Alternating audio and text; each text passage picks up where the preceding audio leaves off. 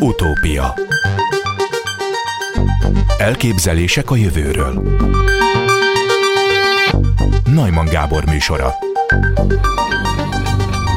A Wigner Fizikai Kutatóközpont és a Természettudományi Kutatóközpont adatelemző és modellező munkatársai együttműködve az Országos Klinikai Idegtudományi Intézet kutató orvosaival epilepsziás betegek agyműtétét segíthető módszert fejlesztettek ki. Itt van velünk Somogyvári Zoltán, a Wigner Fizikai Kutatóközpont komputációs tudományok osztályának csoportvezetője. Jó napot kívánok! Jó napot kívánok, Somogyvári Zoltán!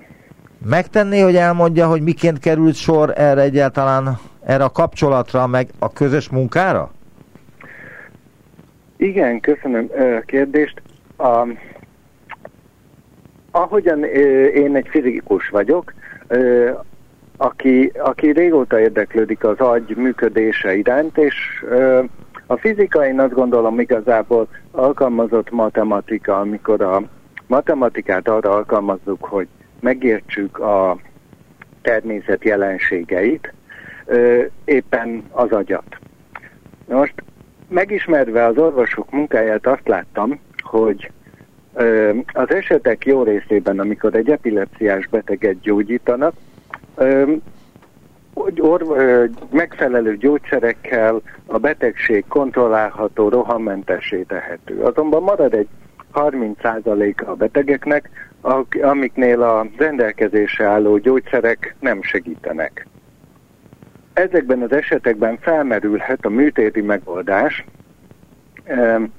és amikor egy műtéti megoldást terveznek, akkor nagyon sok szempontból vizsgálják meg a beteget, és próbálják meghatározni egyrészt a műtét lehetőségét, másrészt pedig azt, hogy melyik az, az bűnös agyterület, amely az epilepsziát okozza. Ez az esetek megint egy részében ö, viszonylag egyértelműen és könnyen megállapítható, azonban maradnak olyan esetek, amik, amikor ö, az egyszerű, egyszerű módszerek, hogy ö, megnézzük hogy szemmel, hogy hol kezdődik az aktivitás, úgy értem szemmel, hogy a EEG felvételeken szemmel, az nem vezet nyomra, nem ad egyértelmű bizonyítékot arról, hogy uh, hol kezdődik a epilepsziás roham, egyszerre jelenik meg a roham sok különböző agyterületen. Tehát az EEG-n elnézést, hadd szakítsam félbe, föl, félbe fogom szakítani egy csomószor, mert ami önnek Nyugodtan. természetes, az nekem még lehet, hogy újdonságnak számít, vagy értetetlen. Tehát, hogy az EEG-n ugye az agyi elektromos változatosságot lehet látni, különös tekintettel az epilepsziás rohamra, amikor gondolom megbolondul az EEG. Így van, így van. E, igazából egy jellegzetes e, túlszinkronizáció látszik ilyenkor az EEG-n, tehát e, ahelyett, hogy e, minden e, kis ideg e, sejt a saját feladatát csinálná, ami a normális gondolkodásunkhoz kell, ahelyett ö, ők szinkronizálódnak, és együtt egy nagy amplitudójú oszcillációt, ö, ritmust, ö, hullámot hoznak létre, ami ö, túlgerjeszti őket, ez ö, az idegsejtek pusztulásához vezet, mert ö, oxigénhiányosak lesznek, ennyi ö, erőforrást már nem tud a vér oda szállítani. Szóval ez hosszú távon, rövid távon is nagyon kellemetlen, és hosszú távon is veszélyes a beteg számára. Nem beszélve arról, hogy hát az epilepsziás roham az önveszélyes is, mert, mert lenyelheti a nyelvét az illető, illetve hát ha elveszti az öntudatát, akkor és autót vezet, vagy sétál az utcán, akkor egy balesetben is meghalhat. Igen, igen, tehát ez valóban egy nagyon kellemetlen betegség, és bár so legtöbb esetben ritkán jön elő, mégis a páciensek sokszor egy állandóan fenyegetettségérzésben élnek. Igen. Na most akkor hogyan tudtak előbbre jutni? Tehát az EEG az nem hozott semmifajta újdonságot, tehát abba, abból nem lehetett kiszedni semmifajta olyan információt, ami a gyógyulát segítené. Akkor, akkor mi történt? Mi volt a második lépés? Többféle irányból próbálkoztunk kollégám majd elmondja, hogy mi lett az eredmény akkor, amikor legalábbis bizonyos műtétek alatt kis stimulációval be tudtunk avatkozni a rendszerbe, és ezzel megállapítani a rendszer belső kapcsolatait, hogy ezek vezessenek nyomra. Én egy kicsit hátrébről kezdem, abban az esetben, amikor ö, nem tudunk beavatkozni a rendszerbe. Hogy csak ö, megfigyelni tudjuk a különböző agyterületek aktivitását az égén keresztül, és ez alapján kéne eldöntenünk azt, hogy melyik agyterület a vezérli a többit. A, azt mondhatnám, hogy ez egy olyan eset, mint amikor a amikor mondjuk sétálunk egy este egy lakótelepen, és látjuk a sok-sok ablakot, ahogyan némelyek közülük egymással szinkronban villognak. Ha van lehetőségem, hogy bemenjek egy lakásba, és ott a tévét kikapcsoljam, akkor meg tudom nézni, hogy ez megváltoztatja a többieknek a szinkronitását, és ha sok ilyen kísérletet tudok végrehajtani, akkor akkor fel tudom térképezni, hogy van-e olyan hely, ahonnan ez, ez a szinkronitás kiindul, vagy pedig nem, ezt valahol egy távoli rejtett ok, ugye jelen esetben egy tévéadó okozza. Na hát valami ilyesmi a feladatunk itt az agy esetében is, azzal a különbséggel, hogy az esetek többségében általában nem ö, kapcsolhatjuk ki a tévékészüléket az egyik egy-egy agyterületen. Ö, ugye ö, csak a megfigyelésekre, ö, sokszor csak a megfigyelésekre hagyatkozhatunk. Látjuk a villogásokat, és meg kell mondani, hogy ö, melyik okozza a többieket. Na most ezt hogyan látják, hogyha az EEG nem jó erre, akkor milyen műszerek segítségével lehet ezt látni? Ö, tulajdonképpen az EG-t használjuk, ö, ami a matematikai módszert fejlesztjük, amely ö, ezt megmutatja. Bocsánat, kicsit finomítom az állítást. Nem csak az EG-t használjuk annyiban, hogy a, amikor erre lehetőség van, akkor az orvosok egy úgynevezett kétlépéses epilepsia műtétet hajtanak végre. Ez azt jelenti, hogy nem a páciens fejére rakott elektródákat használnak, mert azok nem látnak olyan pontosan, ugye azok csak a koponyacsonton, a bőrön átszűrt elektromos jeleket látják, hanem egy műtét során a koponyát kinyitva közvetlenül az agy felszínére raknak egy elektróda rendszert, egy elektróda rácsot, ez a műtét Azt alatt történik, ugye? Tehát a műtétet elkezdik, fölnyitják a koponyát, és akkor rátesznek egy ilyen hálót, ami detektálja az elektromos áramokat a Pontosan agyban. így van, ezzel sokkal közvetlenebbül és sokkal nagyobb felbontással látszanak az elektromos jelek. Majd utána a koponyát visszazárják, és várnak egy pár napot. Ez a háló benn marad a koponyába?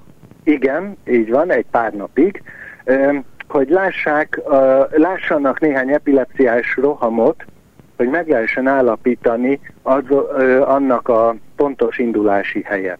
Majd utána néhány nap elteltével egy második műtét keretében újra kinyitják a koponyát, és akkor már nem csak az elektródahálót veszik ki, hanem az időközben ö, megállapított ö, rohamindító agyterületet is. Na most... általában hozzáteszem ezt is, mert ö, már nem funkcionális, már nem működik, mint agyterület, mert a rendszeres, intenzív rohamok azok ott tönkre teszik az idegsejteket. És mi az, amit itt a fizikusok látnak, de az orvosok nem? Amivel mi tudunk segíteni abban, hogy a, eh, hogy a műtét sikeres legyen, az a eh, rohamindító hely pontosabb meghatározása. Ezt tudjuk, a... elnézést, ezt tudjuk ennél a betegségnél, hogy itt van egy rohamindító hely, ahonnan elindul az egész roham, az epilepsziás roham? Ez egy nagyon érdekes kérdés. Ö, valószínűleg ö, az esetek különböznek, de az egész epilepsziás szakirodalomban egy ö, nagy vita, hogy van-e általában egy darab rohamindító hely, egy beteghely, vagy pedig az epilepsia inkább egyfajta hálózati betegség, és a ö, különböző agyterületek hibás kapcsolataiból létrejövő hálózat hozza létre. Tehát egyetlen, nem feltétlenül igaz az, hogy ö, egyetlen terület sem beteg, teljes, beteg önmagában, annyira, hogy létrehozzon egy rohamot, de a ö, területek kapcsolatai olyan ö, köröket hozhatnak létre, amelyek már létrehozzák ezt a túlaktivitást, ezt a szinkronitást. Aha. Tehát akkor ö, azt gondolják az orvos, mert volt már ilyen műtét, tehát már elvégeztek olyan műtétet, Igen, amit igen, a, igen, az igen. önök ö, segítségével voltak képesek elvégezni? Igen, ö, tehát vannak ilyen műtétek, természetesen a, az orvosi kiértékelésben egy nagy tím dolgozik, akik a, ö, nem csak a roham, ö, tehát nem csak az a elektrokortikogram, ez a agyfelszínen rögzített elektromos jelek elemzésével, de a roham során a páciens mondjuk videomonitorozásával, megfigyelésével, a előtte elvégzett MRI mérések kiértékelésével, esetleg pszichológiai ö, tesztek, ö, képességek felmérésével, és még sok szempontból vizsgálják azt, hogy ö, mely terület a legvalószínűbb ö, rohamindító terület. Mi ehhez csak egy kis ö, mozaikockát teszünk hozzá azzal, hogy matematikai elemzésekkel vizsgáljuk meg az elektrokortikogram idősorainak az okokozati összefüggéseit. Jól emlékszem én arra, hogy régen, amikor műtöttek epilepsziás betegeket, de ez 50-100 évvel ezelőtt, akkor úgy csinálták, hogy átvágták a hipotalamuszt, vagy a hipokampuszt? Um, igen, nagy, igen. Tehát a, valóban a, a hipokampusz az az egyik e, e, leggyakoribb epilepsia központ, és az átvágás az nem pont erre vonatkozik, az, az volt néhány ilyen műtét, amikor a két agyfélteke közötti kapcsolatot vágták Igen, át, igen, igen. a kérgestestet, de valóban a hipokampusz egyébként gyakori... Ö, Igen, de hát ez az emlékezett vesztést jelentette aztán később a betegnek, tehát a hosszú távú memóriája megszűnt. Á, nem egészen. Az azon, azokban az esetekben volt, amikor még nem ismerték elég jól a rendszert, és megpróbálták mindkét oldali hipokampuszt ö, ö, műteni, az valóban egy rövidtávú memória, nem teljes memóriavesztés, de egy rövidtávú memória vesztést jelentett, illetve ilyen módon sajnos a rövidtávúból a hosszú távúba memória átírást is ö, Igen, erre gondolok, hogy úgy Igen. vesztette el a hosszú távú memóriáját a páciens, hogy jól lett emlékezett arra, amit éppen csinált, pár percig, de két nap vagy három nap múlva már teljesen eltűnt az Igen, emlékezetéből. igen, ez pontosan néhány korai műtétnek az eredménye volt, amikor mindkét oldali hipokampuszt műtötték. Valóban ebből a, ö, okulva a, ilyet ö, nem csinálnak, tehát most ö, tudjuk, hogy a, ö, a mindkét hipokampusz nem műthető, de az egyik hipokampusz viszont gyakran. Pontosan ilyen esetben például nagyon fontos eldönteni, mivel azért a két hipokampusz között van kapcsolat az agyban, hogy ha, ha epilepsziás aktivitást észlelünk mindkét hipokampuszában a páciensnek, akkor vajon van-e az egyik hipokampusz okozza ezt, és vezérli a másikat, vagy mindkét hipokampusz önállóan e, epilepsziás aktivitást tud generálni. Ugye az előző esetben műthető a páciens, az egyik hipokampuszát meg lehet műteni, és a másik jól, jól fog működni, és nem kell félni a memóriavesztéstől, míg a második esetben nem érdemes a műtét tortúráinak kitenni, mert ö, ugye mindkét hipokampuszát nem lehet megműteni. Igen, azt már tudjuk, hogy milyen módon kommunikálnak egymással az agysejtek, a neuronok? Igenis, meg nem is. Jól ismerjük azt, hogy hogyan generál egy idegsejt egy elektromos impulzust, az hogyan szalad végig a nyúlványain, és aztán milyen kis kémiai átvívő anyagokkal juttatja el azt az információt a következő idegsejthez, amely aztán szintén összegzi és továbbadja az impulzusokat. Amit nem tudunk, az az, hogy ezek az impulzusok milyen nyelven íródtak. Mi az az idegrendszeri kód, ami, ami, az üzenetet hordozza. Valószínűleg nem is egy ilyen kód létezik. Az agyunk ö, 100 millió évek alatt kialakult, evolúciósan kialakult, több ö, sok struktúrát tartalmaz, amelyek valószínűleg kicsit különböző dialektusban beszélnek, különböző kódokat használnak. És nincsen, um, nincsen közöttük főnök? Tulajdonképpen nincs. Mondhatjuk azt, hogy van valamiféle hierarchia, de egyértelmű főnök nincs. Az agyban mindig egyfajta elosztott információfeldolgozás történik. Aha. Na most nem is olyan régen, pár héttel ezelőtt jelent meg egy cikk arról, hogy csillagászok és agykutatók összehasonlították az univerzum képét és az agyat, mert úgy vélik, hogy nagyon hasonlítanak egymásra. Önnek erről mi a véleménye? Tényleg hasonlít egymásra a világegyetemnek az általunk előállított képe és az agy elektromos képe? Hát én azt hiszem nem. Én azt hiszem, hogy a a hasonlóságokat csak nagyon ö, átvitt értelemben jelenhetnek meg. Aha. És az előbb mondta, hogy itt többfajta struktúra létezik az agyban, amelyek különböző módokon kommunikálnak egymással, de egy feltételezhetően közös bennük, hogy valami fajta elektromossággal képesek eljutatni az információt az egyik helyről a másikra. Ugye? Így van, így van. Honnan szedik az elektromos áramot? Az elektromosságot tulajdonképpen, az elektromosság az tulajdonképpen nem különlegessége az idegsejtjeinknek. Minden sejtünk generál egy kis elektromos feszültséget a membránjának a két oldala között. Annyira így van ez, hogy tulajdonképpen amikor Galvani Eh, felfedezte az elektromosságot, Igen, a béka, béka, béka combok elkezdtek uh, ugrálni, akkor tulajdonképpen ő a bioelektromos jelenséget fedezte fel, hiszen azért ugráltak a békacombok, mert a izom és az idegrendszerünk is használja ezt az elektromosságot, tehát az elektromos jelek azok mozgásra késztették. Tehát ez nem különlegessége az idegrendszernek. A idegsejtek a membránjukban kis fehérje gépeket üzemeltetnek, amelyek bizonyos vízben oldott ionokat kipumpálnak az idegsejtekbe, másokat pedig beengednek.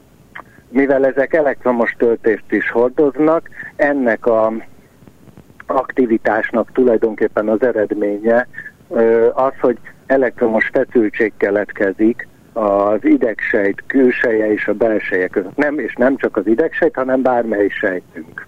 Van-e az agynak valami fajta energiaközpontja? Ahonnan Energia... beszerzi az energiát akkor, amikor éppen szükség van rá? Energia központja nincsen. A, ugye a vér, az érrendszer és a vér gondoskodik az energiaszállításról, mind a tápanyag, tehát a cukor szállításáról, mind pedig az oxigén szállításáról.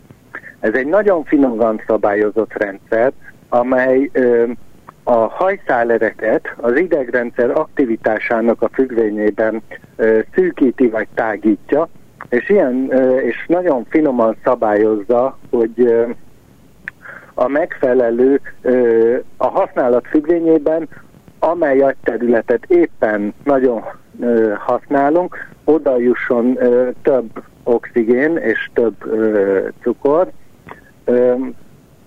hogy az idegsejteknek legyen elég üzemanyaga.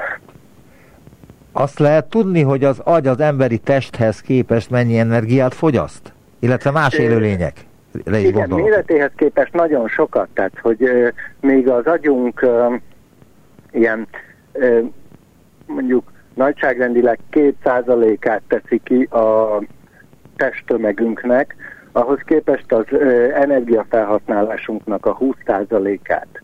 És en, ezt, ennek a nagy részét azt ö, arra fordítja, hogy ezt az elektromos feszültséget az idegsejtek membránján fenntartsa, mert ezt használja arra, hogy az impulzus, hogy utána információt szállítson, impulzusokat szállítson az idegsejtek nyúlványai.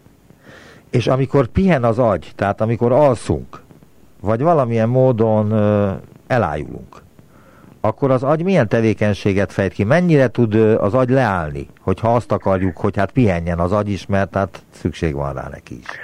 Az agynak nagyon fontos a pihenés, sőt, azt kell, hogy mondjam, hogy ö, tehát az alvás az valójában csak az agyunknak fontos. Az izmaink meglennének a nyugalommal pihenés, tehát a mozgás hiányjal, a pihenéssel, ö, nem kéne átaludnunk a fél napot. Az agynak nem minden, a, az alvásnak nem minden funkciója ismert, de az világos, hogy az agyunknak van szüksége az alvásra. Ennek ellenére az agyunk ö, energiafelhasználás szempontjából az, agy, az alvás alatt valójában nem pihen. Meglehetősen intenzíven használja az energiaforrásokat. Azt hiszem a pihenés itt, itt mást jelent az agy számára. A, a, inkább a, a kapcsolatoknak az újrarendezését, helyrehozását. Ugye valóban van olyan hatás, hogy ami új információkat napközben eltárolt az idegrendszer, azok ö, az alvás alatt ö,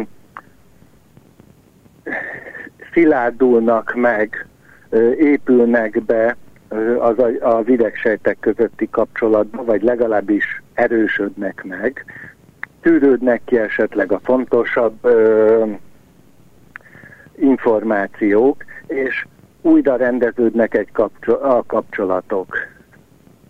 Elég általános gondolat az, hogy, hogy mivel a tanulás erősíti az idegsejtek közötti kapcsolatokat, az együtt aktív, egyszerre használt idegsejtek közötti kapcsolatokat, így nem ez nem történhet folyamatosan, mert az a, a kapcsolatok folyamatos erősödését vonná maga után. Amikor alszunk, akkor az általánosan megerősödött kapcsolata erősséget visszaskálázza a rendszer úgy, hogy a különbségek megmaradjanak, a fontos információ megmaradjon. Ez talán a jelenlegi aktuálisan legjobb elméletünk arról, hogy miért is szükséges az alvás az agynak. Nagyon szépen köszönöm az interjút Somogyvári Zoltán, a Wigner Fizikai Kutatóközpont Részecskés Magfizikai Intézetének csoportvezetője. Köszönöm szépen, és már célzott rá, hogy kollégája File Bálint folytatja majd ezt a beszélgetést, mert hogy ő egyéb részletekben is otthon van, mármint hogy ő is részt vett ebben a kísérletben. Önnek nagyon szépen köszönöm, és viszont hallásra. Köszönöm. Utópia itt van velünk File Bálint, a Wigner Fizikai Kutatóközpont kutatója, aki együtt dolgozott Somogyvári Zoltánnal az epilepsziával kapcsolatos kísérletben az Országos Klinikai Idegtudományi Intézet kutató orvosaival is. Jó napot kívánok! Jó napot kívánok! A kollégája Somogyvári Zoltán azt mondta, hogy hogy amikor bele tudtak avatkozni a műtét folyamatába, vagy valamilyen módon részt vettek a műtétben, akkor sokkal jobban sikerült az epilepsziás indítóhelynek a megtalálása, mint egyébként is. De elmondaná azt, hogy pontosan hogyan is történt ez, hogy önök hogyan vettek részt a műtétekben? Ja, műtétekben konkrétan nem vettünk részt. Szóval nyilván módszert először ki kell fejleszteni, Szóval nem arról szól, hogy a... Áttételesen a kérdeztem elnézést, gondoltam, hogy nem, nem vettek részt effektív a műtétekben. Igen, igen, hanem szóval áttételesen. részt ezekbe az adatoknak a kiértékelésébe. Szóval megtörtént már a műtét, mert több év eltelt a műtét után, nyomon követték az orvos kollégák a betegnek az állapotát, megnézték, hogy sikeres, vagy éppen sikertelen volt a műtét, és akkor ezek, ezekkel az adatokkal ö, dolgoztunk, és így próbáltunk egy ö, ö, olyan modellt alkotni, amivel meg lehet jósolni, ö, hogy a műtét, mely, melyik régió ö, eltávolítása, meghatározása az agyban, és nem az eltávolítása okozhat sikeres műtétet. És, De, és ez a technika, ez végül is sikeres műtétet tudott létrehozni? Igazság szerint ezt így konkrétan nem teszteltük élőben egyszer sem, mert az a betegállomány, ahol alkalmaztuk, az durván 20 beteg volt. Ezek alapján nem akartuk élőben kipróbálni a 21. betegen, hogy, hogy hát ha sikeres lesz a műtét nála, mert hogy azért túl nagy a kockázat, de minden esetre volt olyan eset, amikor az orvos kollégák nem tudtak dönteni, és akkor emlékszem, ez valamelyik ilyen reggel fölhívtak engem, hogy akkor menjek be gyorsan, nézzük meg ezzel az algoritmussal a beteget. Hogy gyorsan bementem, lefutattam a kódot, és egy pillanat, egy pillanat. És akkor egy pillanat, ez akkor, volt, ez akkor volt már, amikor a beteg fejében benne volt az a bizonyos háló, amely detektálta a különböző agyi tevékenységeket, hogy meg lehessen találni az indító helyét az epilepsziának? Igen, igen, igen, és hogy kicsit bizony, szóval nem arról van szó, hogy ez az algoritmus mondta meg a, a tutit nekik, hogy akkor hogyan kell válni, hanem ez egy segítség volt, hogy, hogy kicsit nézzenek rá ilyen, ilyen fajta szemüvegen keresztül is, és és, és ez, ez, ezt is figyelembe vették, nem tudom mekkora mértékben, nem hiszem, hogy talán mértékben, de figyelembe vették a döntés során. Az epilepsziával kapcsolatos módszerben hogyan tudják megjelölni azokat az agysejteket, amelyek felelősek lehetnek az epilepsia kialakulásáért? Tehát, hogy ezt a indító helyet? Aha, itt igazából a, amikkel én foglalkozok, azok nem sejtek. Szóval ezek így több, több ezer, több tízezer sejtnek az együttes aktivitását mérik, és a, amit kivágnak a műtét során az is egy nagyobb terület, szóval ez, ez nem, nem sejtekben mérendő, hanem jóval nagyobbról van szó, és igazából hagyományos technika során azt szokták nézni, hogy ezt a hálót, amiről szerintem a Somogyvári kolléga mesélt, ö, e, ezen monitorozzák több napon keresztül a, a sebészek, hogy honnan indul ki a roham. És akkor el, megnézik a rohamot, ez, ez, ez több napon keresztül benne a több rohamot megvárnak, és azt nézik, hogy ezek a rohamok tipikusan melyik elektródokról, ezek a hálóknak melyik pontjairól kezdenek el ö, kiindulni. És akkor ezt a területet vágják ki. Ez a probléma az az, hogy nagyon sokáig tarthat. Ö, ez mit jelent, a, hogy nagyon, nagyon sokáig? sokáig? Mit jelent nagyon, ez? Tessék? Ez mit jelent, hogy nagyon sokáig tart? Több napig, három-négy napig bent, érdemes bent tartani ezt a hálót és felvételeket készíteni folyamatosan, ami azért egy ilyen invazív műtét esetén, nagy műtét esetén ez a betegnek eléggé megterhelő. És akkor mi azzal próbálkoztunk, hogy nem a, nem a rohamok alapján, hanem a nyugalmi állapot alapján, azaz, amikor nincsen roham, interiktálisan úgymond, ö, ez, ezen információk ö, alapján jósolni a beteg területet. És így le lehetne rövidíteni ezt a megfigyelési időt, akár néhány órára. Önnek mennyit kellett foglalkoznia azzal, hogy az agy hogyan működik? Úgy érti, hogy általánosában mennyi neurobiológiát kell ezt tanulnom? Vagy, I- igen, ahhoz, hogy ön, mint fizikus, ugye fizikus a ön képzel? Nem, nem, én, én a Pázmányon végeztem. Infobionikus, és ott elég sok ö, biológiát ö, tanulunk, a SOT és tanárok jöttek át ö, neurobiológiát tanítani, nekem a képzés során ö, tanultam valamit. Ja, azért, azért gondoltam, hogy fizikus, mert Somogyvári fizikus, ő mondta is magáról, hogy ő fizikus és nem orvos, és ő mint fizikus vagyok. nézte, a, és önmérnök, ugye? Igen. Ö, és hogy mennyit kellett ta- tanulmányozni az agynak a felépítését ahhoz, hogy egyáltalán e, egy ilyenfajta kísérletben részt tudjon venni. Mennyire kell önnek ismerni az agyat? Ez a kérdésem. Uh-huh. Hát pont ezeket a sejtes szintű folyamatokat, amiket említett, ezeket, ezeket kevésbé ismerem. Mert hogy maga a, a, ez az ELG, amivel foglalkozok, ugye ez, ahogy mondtam, sok sejt, nagyon sok sejtnek az egy, együttes aktivitásán, ilyen oszcillatorikus aktivitást ö, tesz föl, és ö, ezt szeretek kielemezni. Úgyhogy ez inkább azt mondanám, hogy nem is az, az agynak persze az anatómiáját ismerem azért. Amikor az orvos kollégák megneveznek egy ö, agyi területet, akkor tudom, hogy hol van, tudok hozzá valamiféle funkciót kötni többnyire, szóval így az alapokkal tisztában vagyok de úgy érzem, hogy inkább a munkámhoz az, az szükséges, azért is ment, az is dolgozok a fizikus kollégákkal, hogy ezeket a módszereket, ahogy ezeket az időjeleket, ezeket az osztratikus elgjeleket ö, hogyan kell kiemezni a módszereket, ezeket, ezekben érdemes, vagy ezekben érdemes fejlődni, is jobban elmérnem, mert ö, én úgy érzem, hogy végső soron eléggé absztrakt problémáról van szó. Szóval tényleg csak ilyen időjel, akár egy tőzsdejel, persze ez egy kicsit más természetű, de egy időjelnek az elemzéséről van szó. Most az, hogy ez az agyból eredeztethető, vagy máshonnan, van nagyon sok ö, rész, amiért fontos, hogy az agyból ö, agy, agy, van szó, de nagyon-nagyon sok általános ö, aspektusa is van ennek az elemzésnek. Aha. Az, megkérdeztem a kollégájától is, de öntől is megkérdezem, hogy, hogy milyen módon kommunikálnak egymással a neuronok az agyban. Ő azt mondta, hogy tudjuk is, meg nem is. És azt kérdezem, hát, hogy ez mit jelent pontosan. Szerintem erre én sem tudok konkrétabbat mondani, hogy pontosan a neuronok hogyan ö, kommunikálnak. Hogyha a tanult kollégám ennél nem mondott ö, konkrétabbat, szerintem én sem tudok ennél, tudjuk is, meg nem is. Nem egymás mondani. ellen akarom felhasználni a önök válaszait, vagy az én kérdéseimet, tehát nem akarom itt ö, kvázi bebizonyítani valamelyik kölyükről, hogy nem tudja, mert hogy tudom azt, hogy ezt, ezt még a tudomány sem nagyon tudja pontosan, hogy az egyik agyi helyről hogyan megy át az információ a másik agyi helyre. Hát vannak ilyen kémiai, meg elektromos szinapszisok, de hogy ezek, ezek, ezek most pontosan hogyan mennek át a, a, az információ, ezekről így én sem tudnám jó. részleteibe elmondani, nem vagyok egy hiteles forrás erről. Akkor a lexikonból idézek, ez a Wikipédia egyébként lehet, hogy pontatlan, de e, már ez is elég bonyolult ahhoz, hogy feltessem önnek, és esetleg ad, ad erre választ. Az agy szerkezete különlegesen bonyolult lehet, például az emberi agy több mint 100 milliárd idegsejtjének mindegyike akár tízezer másik idegsejthez is kapcsolódhat, és ezek a szerkezetek a legkisebb egységtől kezdve a legnagyobbig beágyazottan egy-egy idegsejtnek akár tízezer szinaptikus inger kapcsolata lehet más agy agysejtekkel. Az agysejtek azonban funkcionális értelemben fraktálhálózatok szerint illeszkednek egymásba. És akkor itt jön be ez a matematikai fogalom, a fraktál, de a fraktálok ugye az űrkutatásban is használatos kifejezések.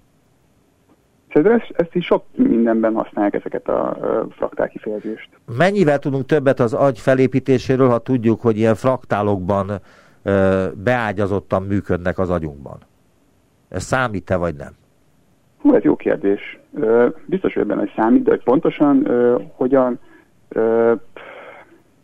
mekkora mértékű ezeknek a fraktáloknak a hasonlósága, mennyire ez, ez, ez, ez, ezt sajnos nem tudom, biztos, hogy számít valamennyit. Az epilepsziával kapcsolatos módszerben hogyan tudják megjelölni azokat az agysejteket, amelyek felelősek az epilepsia kialakulásáért? Mit követnek el azok az agysejtek, hogy önök azonosítani tudják? Nem mutatnak semmilyen jelet, vagy túlságosan is aktívak? Ezek túlságosan is aktívá válnak ezek a sejtek, meg ezek a régiók, ugyan ilyen kényszer lezgést, az, az elgén nagyon-nagyon szépen észrevehető hullámformákat produkálnak, ami sokkal nagyobb amplitúdó, sokkal nagyobb kirezgésű aktivitást mutatnak, hogyha egy laikus is ránéz erre ezekre a felvételekre, akkor nagyon könnyen lehet azonosítani ezeket, a, ezeket az epilepsziás agyi tevékenységeket, mivel tényleg annyira szembeütően másképp néznek ki, mint a, mint a, mint a normális agyi tevékenység. De itt akár rohamok között is vannak ilyen epilepsziás tevékenységek, illetve ez a tüske formájú elgérek, ugyanakkor a rohamoknál pedig... Tüske igen, formájú micsodák? Ezek ilyen, többnyire ilyen tüskéző formájú, és azt tüske formájú EEG jelek. Ja, hogy a, igen, EEG jelek, igen, ezt nem értettem. Amik megjelennek rohamok között is, mond interiktálisan. És a rohamok alatt pedig ö, hatalmas amplitudójú ö, kirengések jelennek meg, és, ö, és akkor ezek nagyon gyakran ugye kiindulnak egy területről, majd úgymond generalizálódnak, az az egész agyba az összes, nem csak a rom indító terület, hanem más területek is bevonódnak ebbe a, ebbe a tevékenységbe. Az nem ellentmondás, hogy hogy ezeket kivágják, mert hogy ezek már inaktív agysejtek, ugyanakkor, amikor egy ilyen epilepsziás roham jelentkezik, akkor ezek egészen elképesztően aktívá válnak. Itt úgy gondolom, hogy az inaktív az nem azt jelenti, hogy inkább funkcionális értelemben nem, nem látnak el sokszor fontos funkciót, ám az agyműtetteknél ott figyelembe szokták venni, hogy melyik területen helyezkednek el, pont azért, hogy esetleg nehogy valamelyik funkció megsérüljön. Szóval itt is így nem feltétlenül teljesen inaktívak ezek a sejtek, hanem, hanem inkább az, hogy e, egyszer csak ilyen kényszerpályára állnak, és, és elkezdenek egy ilyen beteg aktivitást produkálni.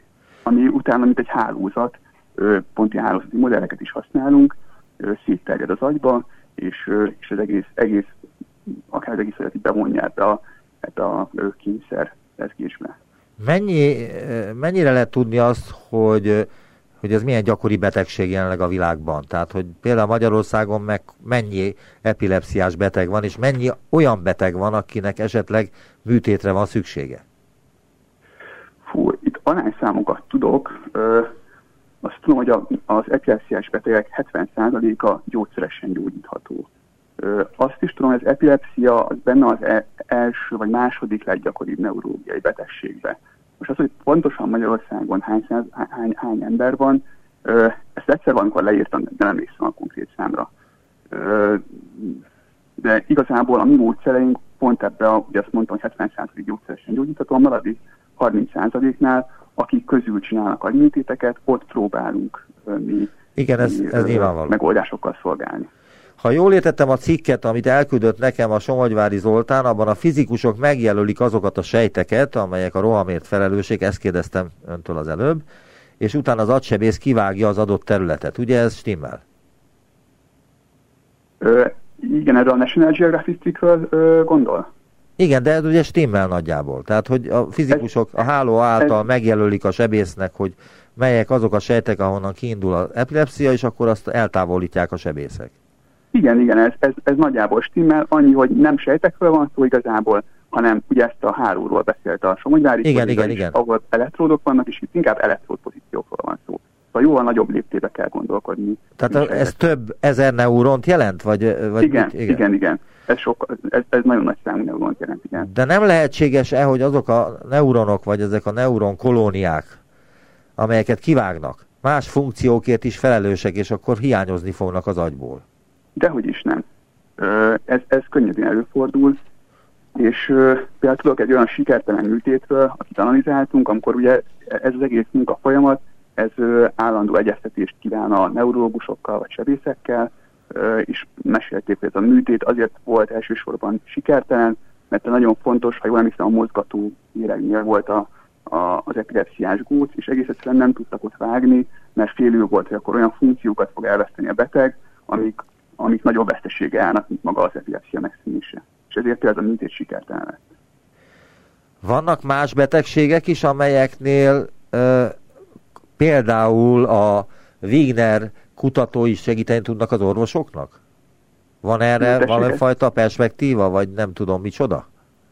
Hogy bocsánat, mivel kapcsolatban tudunk segíteni? Van-e más olyan betegség, amelyben az önök segítségére szorulnak az orvosok?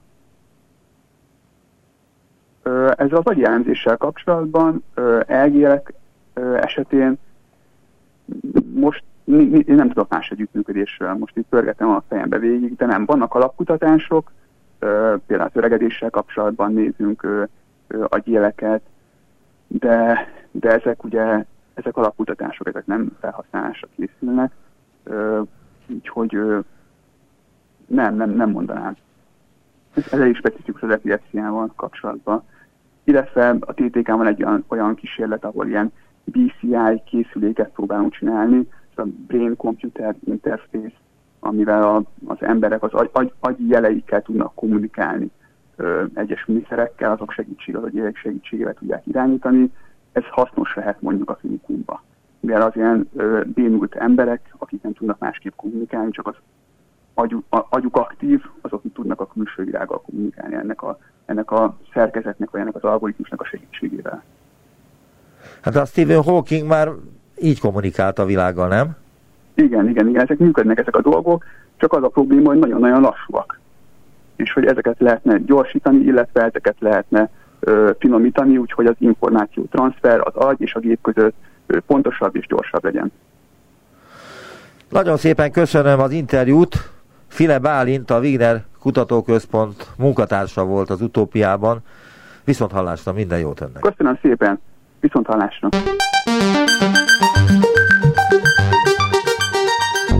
Visszaértünk a jelenbe. Neumann Gábor utópia című műsorát hallották.